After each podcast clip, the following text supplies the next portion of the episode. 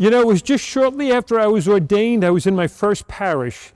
And there was this day that I was on duty, and I get a call from the receptionist that there was a woman there who wanted to talk to a priest. And so I got all excited because, you know, I'm still like zealous. I was a newly ordained, and I really thought, like, you know, oh, great, there's somebody that could use some help. I'm going to go down and I'm going to be everything that she's ever thought and everything she's ever dreamed that should happen in a priest. And then all of a sudden, that dose of reality hit me going, who do I think I am? But neither here nor there, I went down to talk to her. And one of the things that I found out almost right away was she wasn't even Catholic. And so this kind of puzzled me a little bit, but she wanted to talk about her marriage. She was having some difficulties in her marriage and, and wanted to, to, you know, like just get my opinion and get some advice from me. And I reminded her, I said, listen, I'm a priest. I'm not really a psychologist. I don't have advanced degrees in counseling and all the other stuff. I, I mean, I'll be happy to listen to you, but, you know, let's see where it goes. And so she began to tell me that she's in this marriage. It wasn't very long. They hadn't dated very long. She was like in her mid 30s, so I was kind of a little curious about that. But, you know, she started to say to me, you know, like, well, we've had a lot of problems. And I said, well, what kind of problems? Well, my husband, he's very abusive and he drinks too much. And I said, okay. I said, but you know, you, you it, like you, have had only a very short relationship. She goes, well, that's because I've actually had two other husbands. This is my third husband. And I said, well, why did you leave the, the second one? And she goes, well, he was kind of abusive and he drank too much. What about the first one? Well, you know, he was a little abusive at times, got, you know, very, very verbally abusive. Oh, and he drank too much. I said, Where have you met these people? She goes, In a bar. Well, I didn't have to be Einstein at that point to start figuring out there's a pattern going on here. And there was something going on. So I sat and I talked with her for a little while, and, and you know, I, I invited her to pray with me, and I said, Listen, you know, these, these relationships, maybe it's just the fruit of your own doing, that, you know, maybe there's something going on. Well, to make a long story short, we continued to have conversations after that, and we began to make some discoveries. And shortly thereafter, she decided that she wanted to become a Catholic, and she went into our RCIA and was eventually baptized and confirmed at the Easter Vigil. Not only that, afterwards, she had become one of the most active Catholics in the parish doing a lot of great things for others, helping people, sharing the good news, doing her part. And even to this day, I still marvel at it because there was something going on inside of her when I first met her.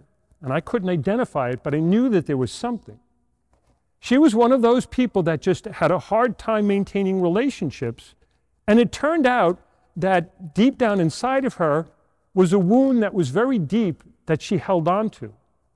And every time she got into relationships, it was her wound that attracted her to these individuals. We don't really know very much about the woman in today's gospel, but isn't it a fascinating reading? I mean, every time I read it, it's this long, extended story from John about this woman. And if you read it superficially, it just seems like this woman is another person of history that had a hard time getting in a good relationship. She just, husband after husband, for some reason, went through them. And maybe it was her, maybe it was that. See, here's the thing we don't know very much, do we?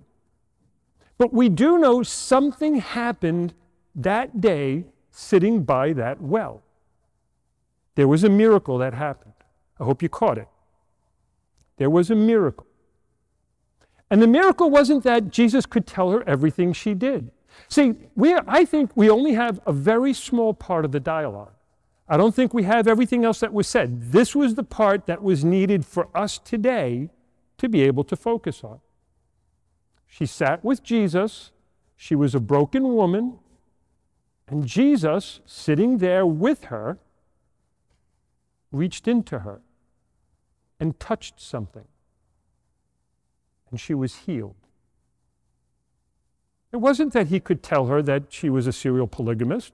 The town folks kept telling her that. See, the woman, the woman that I had sat with, she even said to me at one point when we were talking, she goes, I never expected it to be like this. I said, What do you mean? She goes, You know, you Catholics, I expected that you were going to give me a big tongue lashing and wave your finger at me and tell me that I was going to burn in hell for all eternity. And I said, But that's, that's not our way. We certainly want to turn away from sin, but we also want to share the love of Christ with others. And so there's that balance that we always have to have when we come together. You know, I've found so many people that I've talked to over my years of priesthood, so many people who have, in effect, got some wound inside of them, and they've done a masterful job at building a fence around it to protect it. Now, why? I don't know. I'm not a psychiatrist. I can't figure all that out. But I've seen it happen again and again.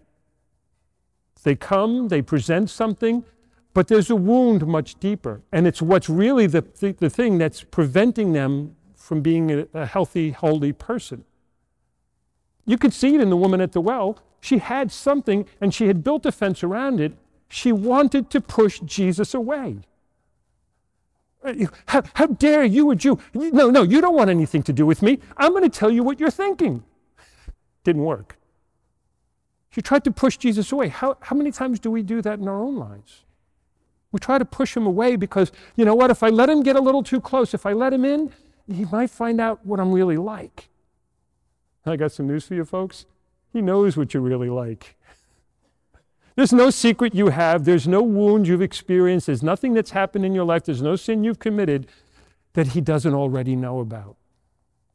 And all He asks us to do is to give it to Him, to surrender it to Him, to offer it to Him for healing.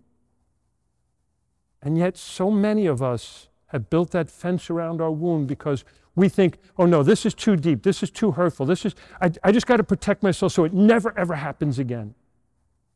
And like this woman in the gospel, we become that person that just can't seem to relate to others in a healthy, holy way. And so, my dear brothers and sisters, Jesus really is the one. He's the only one. Don't push him away. Don't block him out. Don't try to tune him out. You've come here this morning for some reason, and I presume it's that you want to grow in your relationship with Jesus Christ. You want to experience what that woman experienced at the well. I'm not making that up. I believe that's why you're here. But what did she really experience? You know, this was a woman, she's a victim of the same thing we even do to this day. We like to give people labels. And when we give the person a label, it becomes almost a self fulfilling prophecy after that. Oh, you know, she's that serial polygamist. She's that terrible woman. She's that horrible person that can't stay in a relationship. Let's keep her that way.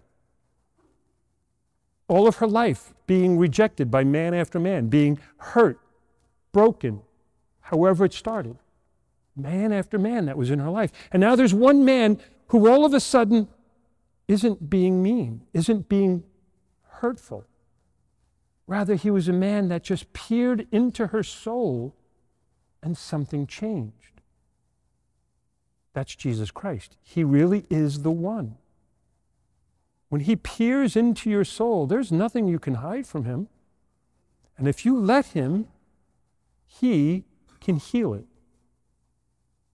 And that's the beauty, my dear brothers and sisters, of our being a Catholic. We don't want to label one another. We're all sinners. We know that. But I don't want to start with your sin. I want to start with your heart, which is what Jesus did with this woman. The miracle was that for the, probably the first time in her life, she found out what love really is. Because Jesus himself peered into her eyes. And all of a sudden, she fell in love. To the point where, look what she did. She brought others to him. She was so excited. I mean, you know, she went, He told me everything I did. That's all she went around the town saying. He told me everything I did. And that convinced them to come and check it out. They no longer saw the woman that they had labeled, they no longer saw the woman who was a problem. They heard all of a sudden a woman who had been loved and changed.